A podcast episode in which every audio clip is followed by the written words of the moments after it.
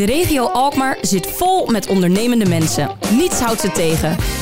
Met die ondernemende mensen gaan wij in gesprek. Waar halen ze hun inspiratie en energie vandaan? En waar zien zij kansen? Je hoort het in de serie Koffie voor Twee. Vandaag drinkt Gerwelbers koffie met... Milo Berlijn en hij is eigenaar van trainingsbureau Trainmark. En dat begon hij in 1996 en is uitgegroeid tot een gevestigde naam. Milo, goedemorgen. Goedemorgen. Welkom in deze serie. Ehm, we hebben er zin in, hè, want we gaan het hebben over eh, gastvrijheid Ja. en dat soort zaken. Maar eerst beginnen we even met jouw cv. Ja. Wat ik net zei in de inleiding, je bent eigenaar van eh, Trainmark. Ja. Eh, hoe is je carrière begonnen? Nou ja, als je daar snel doorheen loopt, dan ben ik inmiddels ook wel specialist van alle schoolorganisaties in deze regio. Want ik heb ze alle drie gehad. Ik ben hier in Alkmaar- Schoolorganisaties? Ja, ik ben gestart als leerling bij de Jan van Skolrel, toen naar het Bergen Scholengemeenschap. Om vervolgens naar het Jan Arends te gaan. En toen werd ik voor de derde keer verwijderd. En toen zei mijn vader, ik ben het nu zat. En die vond een baan voor mij bij Klaus Partyhouse. Nou, dat vond ik fantastisch. Ja. De, de 17, 18 jaar en in de afwas en in de keuken. Ja, en daar zijn natuurlijk gewoon de eerste contouren van een horeca-idioot ontstaan. Vertel nog even voor de mensen die niet weten, Klaus Partyhouse. Maar ja, dat, nou Klaus Partyhouse, dat, dat bestond vroeger uit een tweetal vestigingen. Dat was er één in Haarlem. En aan de Ringweg in Alkmaar hebben we jarenlang... nabij het Wielerstadion hebben we Klaus Partyhouse Alkmaar gehad. Eh, en dat is dan overigens niet door mijn toedoen... want toen was ik al vier jaar weg, eh, in de fik gegaan. En is daarna nooit meer opgebouwd. Eh, omdat de heren in Hoofddorp een, een fantastische eh, organisatie hebben gebouwd. Eh, maar daar is mijn carrière in de horeca gestart. ja. En toen ben ik uiteindelijk naar Merlet gegaan. Het vroegere Merlet. Van Merlet uiteindelijk naar Koekenbier. Van Koekenbier naar Motel Alkmaar. En dat was mijn, dat was mijn carrière in Alkmaar. Ja, en toen ben ik het grote binnenland ingetrokken. En waar Martin, kwam je toen terecht? Martinair Party Service. Dat was een fantastische tijd. Party catering. In een busje stappen. eh, een partijtje opbouwen. Draaien en afbreken. En daar zit dan 24 uur tijdsverschil in. Eh, ja, en daar raakte ik enorm besmet met, met, met dat virus. Nog meer dan dat ik eh, ooit besmet was. Met het, welk virus bedoel je dan? Met, met Het horeca- horecavirus, ja. En, en ik kon daar al mijn creativiteit in kwijt. Ik vond het echt fantastisch om mooie buffetten te maken, om dingen te regelen, om in the middle of nowhere van alles en nog wat te doen. Maar ik ben altijd wel door passie gedreven en dat droop er op een gegeven moment wel een beetje uit. Dus Maar vrij... je, je verzorgt in die tijd bij Martinair Party Service toch ook de interne trainingen? Zeker. ja? Ja, En waar gingen die dan over? Nou ja, het opbouwen van een koffiebuffet. Het lopen met plateaus en met borden. Dat waren eigenlijk gewoon hele praktische trainingen. En, eh, de- daar, de- en dat deed ik wel aan de hand van een vrij uniek concept al. Omdat ik het vanuit gast heel erg benaderde. Dus bij mij moest je een koffiebuffet opbouwen aan de voorkant. In plaats van aan de achterkant. Omdat je anders alle oortjes weer moest omdraaien. Eh, nou ja, dat heet dan ook gewoon efficiency. Want dan hoef je het niet twee keer te doen. En eh, begon toen ook heel mondjesmaat met gastvrijheidachtige activiteiten. Maar het was met name gericht op praktijk. Ja. En dan is het inmiddels eh, 1996. Ja, En dan denk je van, hé, hey, daar wil ik in verder. En toen heb je je, je eigen bureau opgericht. ja zekers. En eh, ja, dat, toen werd, het werd al vrij. Het was in eerste instantie Berlijn horeca trainingen. Met een logo met een snackbar-achtig karakter, zoals ik dat dan maar noem. En dat, eh, dat werd al vrij snel wat professioneler. BHT, Berlijn Horeca. T. Ja, absoluut. Ik, eh, ik En heb toen- beeld bij het logo. Ja. Ja, ja. En toen heb ik dat, heb ik, heb ik door een kennis van mijn vader, heb ik een nieuw logo laten maken, naam bedacht door mijn broertje. En toen is dat trademark geworden. Mhm. En toen heb je ook verder gespecialiseerd hè, in gastvrijheid. Echt, Zeker. gastvrijheid Zeker. De, de, de underline toen der tijd was project, trainingen en projectbegeleiding in de gastvrijheid. En dat heeft geresulteerd in het feit dat ik de eerste twee jaar alleen maar projectbegeleiding heb gedaan. Eh, ik heb de VIP-tenten gedaan van het Heinekenhuis in, eh, in eh, Athene en Turijn. Ik heb alle Champions League finales verzorgd. Maar dat is leuk dat je dat zegt, hè? Ja. maar dat, dat is niet op dag één gebeurd. Hè? Hoe ben je daarin terecht gekomen? Nou ja, weet je, kijk, ik, ik, het voordeel is, ik deed mijn werk wel goed bij Martinair Partner Service en ontmoette toen allerlei mensen, onder andere via Heineken. Ah, en die ja. vroegen mij toen ik voor mezelf begon of ik uiteindelijk als externe dat wilde begeleiden. En mijn eerste klus was toen de Heineken Night of the Proms. Eh 14 dagen achter elkaar, fantastisch feest. Ja, en dat is uitgegroeid tot bijna alle evenementen die Heineken eh, in de wereld, eh, in de wereld doet. Ja, en wat was jouw rol daarbij dan? Ik was de baas van de hospitality. Oftewel, ik zorgde ervoor dat ik een team met mensen samenstelde, trainde en operationeel eh, uiteindelijk met elkaar eh, eh, de klus ging klaren. Dat was mijn verantwoordelijkheid. Mhm. En waar let jij dan op? En dan krijg je een team met mensen. Ik Ja. ben zelf ook een paar keer in het Holland Heinekenhuis geweest. Ja. Ook in de hospitality ruimte. Ja. Dan zijn er toch jonge mensen die dat Ja. nog niet zo in zich hebben, hè, die hospitality. Nee, maar het aardige van het verhaal is dat het lopen met een bord is geen voorwaarde tot een goede medewerker. Ik bedoel, dat, dat, dat, dat, dat leer je iemand wel. Dus waar het met name om gaat, en dat is wel een zekerheid in het Holland Heinekenhuis, het zijn allemaal hele aardige mensen. Ja, ja dat klopt. Weet je? Ja, en het ja. feit dat iemand dan een plateau laat vallen, eh, ja. Kijk, als iemand dat zagrijnig doet, dan word je boos. En als iemand dat vriendelijk doet en hij of zij laat haar eigen stupiditeit zien, dan vind je dat nog aandoenlijk ook. Dus ik ben Mhm. heel erg geneigd om, eh, om te denken dat eh, vaktechniek is handig om te weten, maar het is niet de hoofdmoot. Nee. En de hoofdmoot was daar vriendelijkheid en aardig zijn. Toen jij in 1996 begon, hè, wat was voor jou de trigger dat je dacht... hé, hey, hier moet ik een bureau in beginnen, in die gastvrijheid? Nou ja, omdat ik vond dat dat in Nederland niet allemaal echt op de kaart stond. Kijk, gastvrijheid is, eh, is, is iets wat zwaar onderbelicht is. Hè, kijk, in mijn trainingsbureau hebben we een uniek concept. Voordat wij trainen, werken we undercover mee in het bedrijf. Dan weet niemand dat wij de trainers zijn. En ik kan vanuit die ervaring inmiddels, eh 20 jaar zeg maar, zeggen dat heel weinig organisaties gastvrijheid belangrijk vinden. Ja, hoe komt dat toch? Nou, omdat wij, wij zijn natuurlijk een protocollenlandje. Hè? En protocollen en processen kan je checken. En gedrag is een, eh, is een ding wat, eh, wat vaak niet. nou ja, dat vinden we niet onbelangrijk genoeg. Hè? Dus, dus wat je ziet is als je binnenkomt in een horecaorganisatie, dan, gaan ze je, dan word je bijvoorbeeld functioneel ingewerkt. Dan leren ze je HCCP. eh, en FIFO en het kasregister. En ze vertellen je dat je een e-mailadres hebt, maar niemand die je vertelt hoe je omgaat met gasten of met klanten. Nou, en dat geldt ook in de zorg, dat geldt ook in de retail, dat geldt ook in de zakelijke dienstverlening. En dat is best raar, Ger, want we nemen iemand aan op basis van, nou ja, onder andere zijn gastvrijheid. Ja. Want zijn track record op basis van kennis staat vaak keurig netjes op de cv. Maar dan vervolgens gaan we iemand een maand of twee maanden inwerken.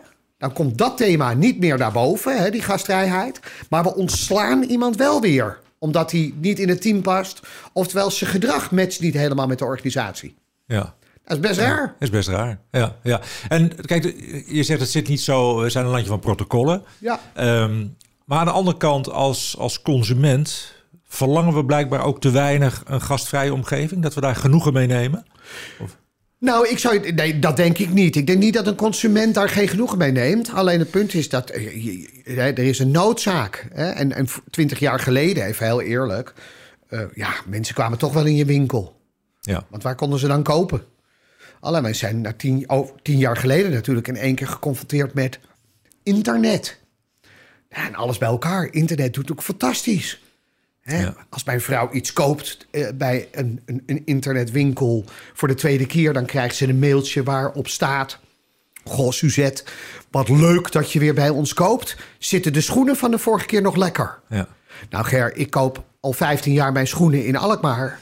De man heeft mij nog nooit gevraagd of ik lekkere schoenen, of die schoenen lekker zitten. Het zit dus in die kleine dingen, hè? Die geen geld kosten. Ja, en er is iets heel raars aan de hand. Dat er vervolgens winkeliers nu met z'n allen roepen... ja, maar dat internet... Dan denk ik, nou jongens, leer nou gewoon even van internet. Want je kan ook vragen, zitten die schoenen lekker? Mijn vrouw krijgt dan er spulletjes in een doosje... wat leuk verpakt is. Met een briefje erin, veel plezier ermee. En vervolgens zit er ook nog een zakje snoepje bij, snoepjes bij. Nou, dan denk ik, dat zijn allemaal dingen... die kan je in een winkel ook doen. Ja. Ja. Hè, wij, wij hebben nu bij een schoenenwinkel in het midden van het land. Daar eh, kopen mensen schoenen en vervolgens eh, nou, weten we de maat. En vlak voordat ze vertrekken, duikt de medewerkster onder de balie. Pakt daar een happy socks. Waarvan ze denkt dat die hoort bij de klant die die schoenen heeft gekocht. En die stopt ze stiekem in dat tasje. Ja. Briljant. Ja. Mensen bellen zelfs op van... Goh, wat lief dat jullie die sokken erbij hebben gedaan. Ja, en wat mij dan toch interesseert, is... eh, jij bent eh Alkmaar, je komt te veel. Ja. Ehm, waarom zit dat niet zo in die ondernemers, in de basis? Hè? Er zijn natuurlijk landen, als je Amerika als voorbeeld neemt... daar wordt het iedereen met de paplepel ingegoten. En dan kan je zeggen, ja, is het echt of is het, is het, is het nep? Maar daar is het veel meer eh, common sense. Ja. Maar hier maar niet. Hier krijgen we dat maar zo moeilijk Ja. tussen de oren. Ja. Waar zit hem dat toch in? Nou, we moeten twee onderscheiden maken, want het is wel aardig. Hè? We hebben in Alkmaar, en laten we daar vooral ook wel trots op zijn... een aantal hele goede winkels. Je mag hier namen noemen. Eh, ja, ja, zeker. Nou ja, even bij mij. Ik ik woon eh, als tussenwoning heel even op het Ritsenvoort. En daar zit, en ik 20, 20. Ja. Nou ja, weet je even.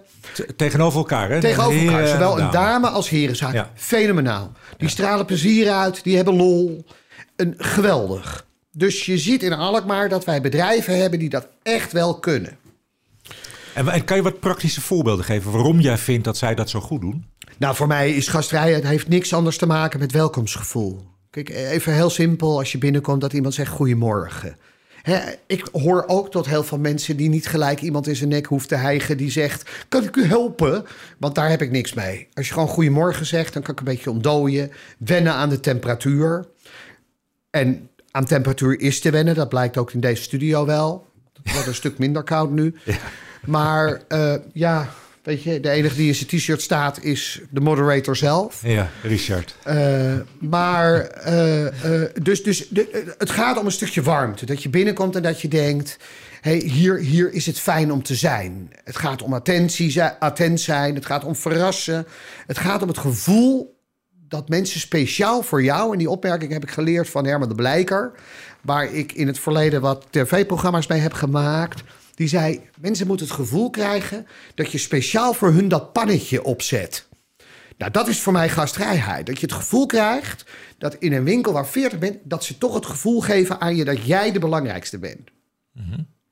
Nou, hoe krijg je dat nou voor elkaar? Nou, heel simpel, door daar echt een belangrijke paragraaf van te maken.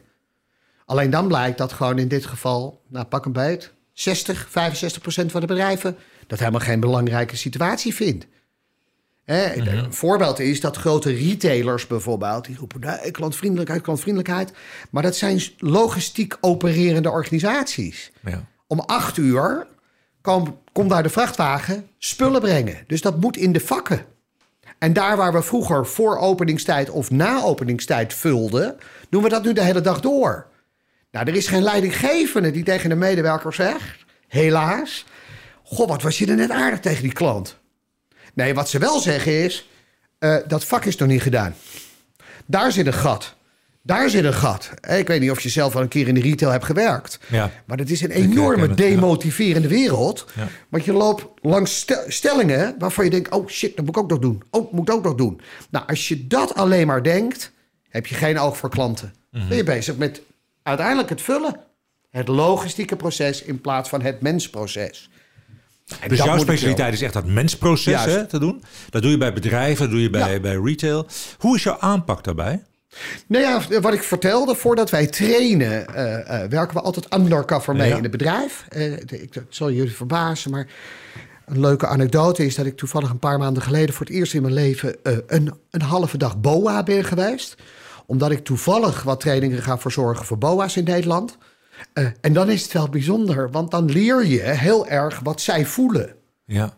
Ja, ik ben heel benieuwd naar je ervaringen daarbij. hè? Want dat- wat, wat, wat, kom je zo wel tegen als boa? Nou ja, weet je, het punt is dat, en dat is ook lullig voor de jongens en meisjes die dat werk doen. Eh, Maar ja, het imago is natuurlijk niet echt positief, eh Ger. Nee. Dus ik heb wel de hele dag, ben ik, ben, ik ben door een aantal mensen wel gewoon om niks de huid volgescholden. En wij zaten met z'n twee op een bankje te eten, anderhalve meter van elkaar. Nou, dan lopen de mensen langs en die roepen... "Oh, oh, jullie moeten allemaal eh, uitkijken, klojo's. Nou, dat soort teksten. En dan eh, ben ik hier in deze radio, in deze podcast... ben ik in dit geval nog mild. Maar realiseer je nou dat dat niet leuk is? Dus veel agressiviteit. eh, Zekers. Tegelijkertijd zie je, en dat is wel mooi... toevallig hebben we het daar natuurlijk over... dat de opleiding tot BOA is een volledig regelgerichte opleiding. Daar doen we niks op mensgebied. Ja. Dus als we dan niks op mensgebied doen, kan je ook niet zoveel verwachten op dat gebied. En gaat het om de intrinsieke motivatie van die medewerker zelf? Dat is wel bijzonder eigenlijk, hè? Ja, en ook weer niet. Hè? Kijk, je weet zelf natuurlijk, en Alkmaar hebben ervoor gekozen om BOA's neer te zetten en leerlingen van een opleiding. Vind ik een fantastisch concept. Tegelijkertijd, die leerlingen leren niks op het gebied van gastvrijheid. Want het punt namelijk is dat als je in de stad staat, dan staan ze soms leunend met een peuk in hun mond en met een mobiel. Ja, dat is geen hartelijkheid die wij wensen. Nee. Dus wat ik zeg is het volgende: maakt het nou belangrijk? Ja. Nou, heb jij een half, je hebt een halve dag meegelopen Ja. bij. Heb je heel veel geleerd, heel Ja. veel gezien. Ja. Wat heb je eruit gehaald? Je zei, nou, dat heb ik ze kunnen overbrengen. Nou ja, kunnen het- adviseren. Nou, het aardige is, wat ik ze heel duidelijk adviseer, is: ga nou niet altijd maar kijken naar de mensen die dingen niet doen. Weet je, ik liep op een gegeven moment, kwam er een wat oudere mevrouw uit de supermarkt met een tasje. En dat was een redelijk zware tas. Dus ik liep naar die mevrouw toe. Ik zeg: Zal ik, eh, zal ik even met u meelopen? Nou, ah, die mevrouw die dacht dat ik echt dat ik dat tasje ging stelen. Had je wel Ja, je te uh, volledig- uniform aan? Of, eh, Ja, ja, Ja, ja, die ja, raakte ja. volledig in paniek. Want word ik gearresteerd? ja. En vervolgens liep ik met die mevrouw mee. Die zei dus heel lief tegen mij bedankt. Vervolgens moest ik wel tegen de boa's ook... Hè, die zeiden, wat doe je nou? Ik zeg, nou, even meelopen. Doe normaal, man. Ja, maar wacht even. Binnen je imago is het wel handig om dit soort dingen te doen. Zeker. Ja. Hè, kijk, even, want dat is wel belangrijk om te zeggen. Binnen Alkmaar bijvoorbeeld... en ik denk dat mensen die dit luisteren ze wel kennen... zijn er twee mensen die die positiviteit enorm hebben. Want wij hebben op het Waagplein hebben we een toiletwagen staan. Ja, ja, ja. En daar staat, een, daar staat een jongen in.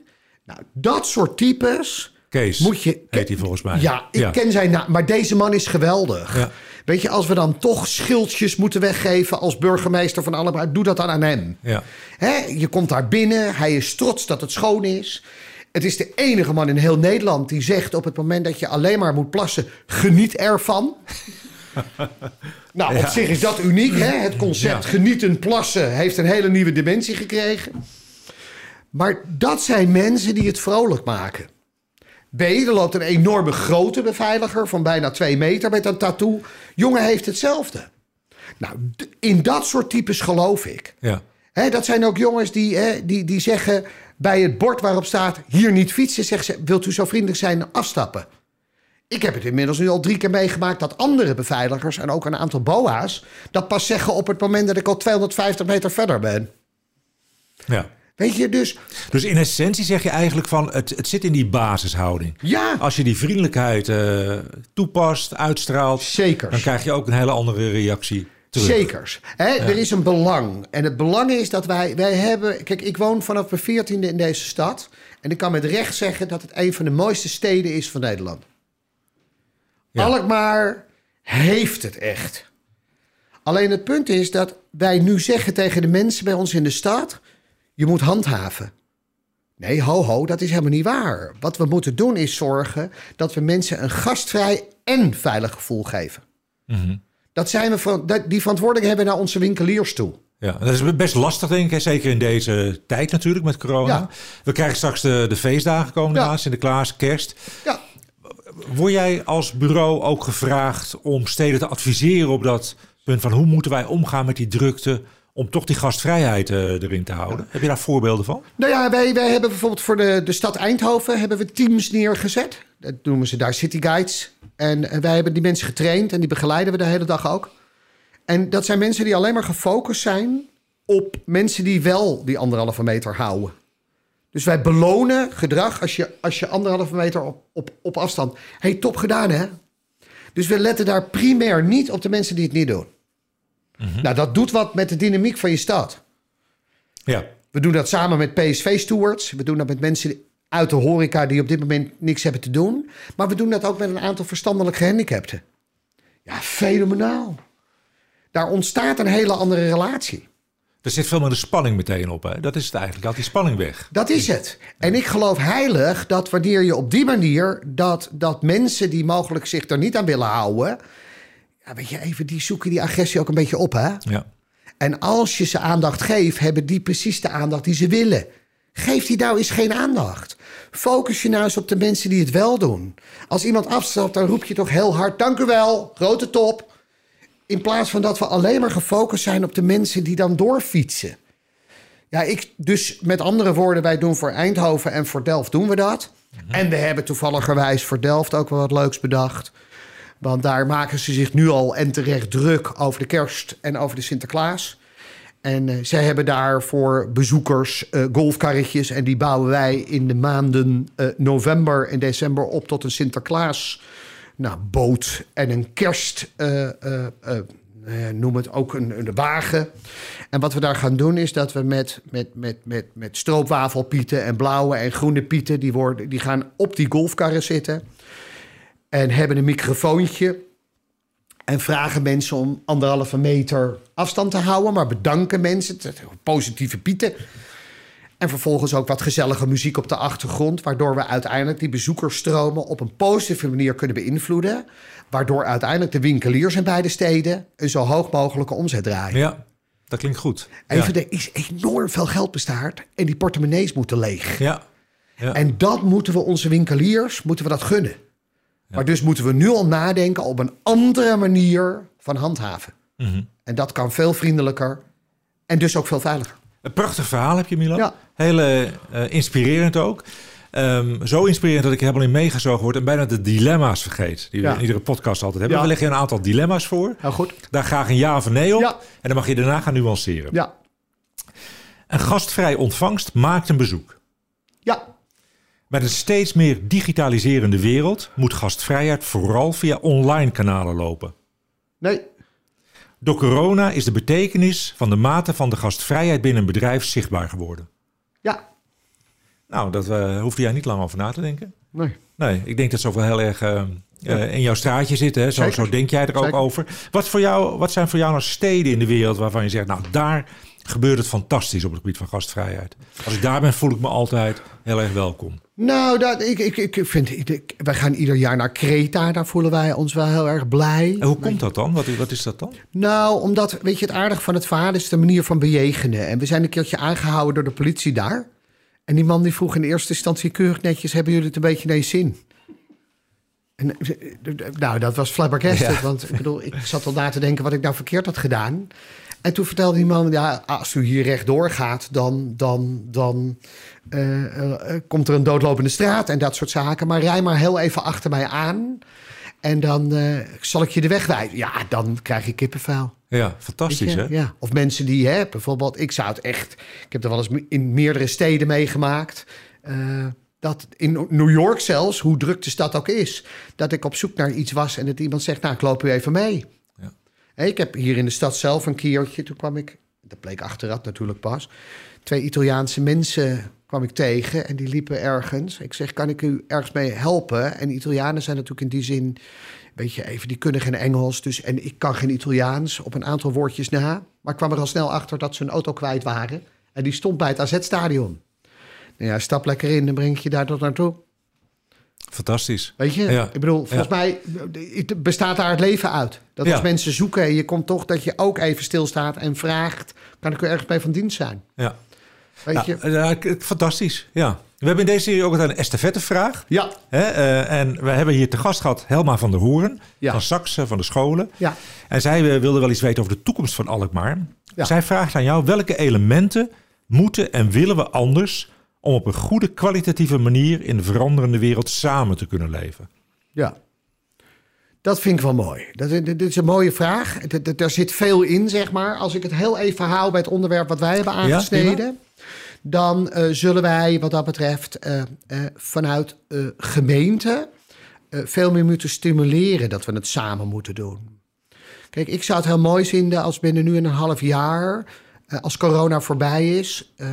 de Horense vaart vol hebben met een paar honderd nieuwe bewoners... en dat de burgemeester die mensen welkom heet. Dat hij vertelt wat je als stad kan, of als bewoner van de stad kan verwachten. Maar tegelijkertijd dat je als burgemeester ook vraagt aan die bewoner wat we van hem of haar verwachten. Het, het, het collectief moet veel meer gaan tellen. Het moet Ja. veel meer dit doen. Op En- winkeliersgebied precies hetzelfde. We moeten nu samen. Ja. Want het wordt echt serieus en dat is de verwachting. het wordt er niet mooier op, omdat we de aankomende periode veel individualistischer gaan zijn. Dus niet als, als klant-leverancierrelatie, Nee. maar veel meer als, als partners. Zeker. We're in this together. Nou ja, maar. dat is het. En ik denk Ja. dat het voor jullie een mooie taak is, hè, ook even, eh, om eens te kijken of we de aankomende periode een aantal evenementen kunnen organiseren. Dus nogmaals na corona, die de saamhorigheid voor die Alkmaarder vergroten. Ja. Weet je, even, eh, eh, eh, laat ik het anders zeggen. Vier keer per jaar 8 oktober vieren zou Ja. voor onze stad niet slecht zijn. Nou, ik vind het prachtig. Die handschoen pakken we ook graag op. Ehm, de tijd zit er al bijna op. Ik heb nog één vraag aan jou. Milo, welke vraag zou jij willen stellen aan een volgende gast in deze serie? Ja, nou ja, dat is, ook dat is weer een leuke vraag vanwege het feit dat A dan de vraag is natuurlijk wie dan de volgende persoon is. Eh, ja, dat, want kunnen we nu nog niet precies zeggen, maar het mag dus een wat open vraag zijn, zeg maar. Ja. Nou ja, ik ben wel, nogmaals, dat zeg ik, ik ben wel heel erg, ik ben eigenlijk ook wel heel erg geïnteresseerd naar eh, de gastvrije toekomst van onze, van onze stad. Daar ben ik eigenlijk heel erg geïnteresseerd naar. Van hoe gaan wij nou met elkaar zorgen in het post-coronatijd dat iedereen met heel veel plezier weer naar Alkmaar komt. Ja. En daar zitten drie vragen in. Dat heeft te maken met gastvrijheid. Dat heeft te maken met herinrichting, denk ik. Vraag is of te laat over een paar jaar nog bestaat. Even heel gechargeerd gezegd. Dus dat is een mooi thema. Maar ook eh, wat wij van mensen en van bedrijven verwachten... ten aanzien van onder andere gastvrijheid. Ja. Milo, ontzettend leuk gesprek. Ik was er al boven aan het begin, maar ik heb nog de helft van mijn vragen niet aan je gesteld. Heel goed. Maar eh, ga je binnenkort nog een keer terugkomen dan? Praten we dan weer verder. Onder één voorwaarde, of anders neem ik er zelf... dat er of hier een klein kacheltje komt te staan... of iets anders. Want nogmaals, even... eh, als je me uitnodigt rondom kerst... dan snap ik deze temperatuur. Ja. Maar nu niet helemaal. Prima. Nou, dat gaan we voor elkaar maken. Kijk meneer naar Richard, dat komt goed, zegt u nu. Hey, bedankt voor je komst en eh, dan graag tot die volgende keer. Jij bedankt. Je luisterde naar Koffie voor Twee. Dank voor je aandacht en graag tot de volgende keer. Koffie voor Twee is een samenwerking tussen Halstad Centraal en Alkmaar Marketing.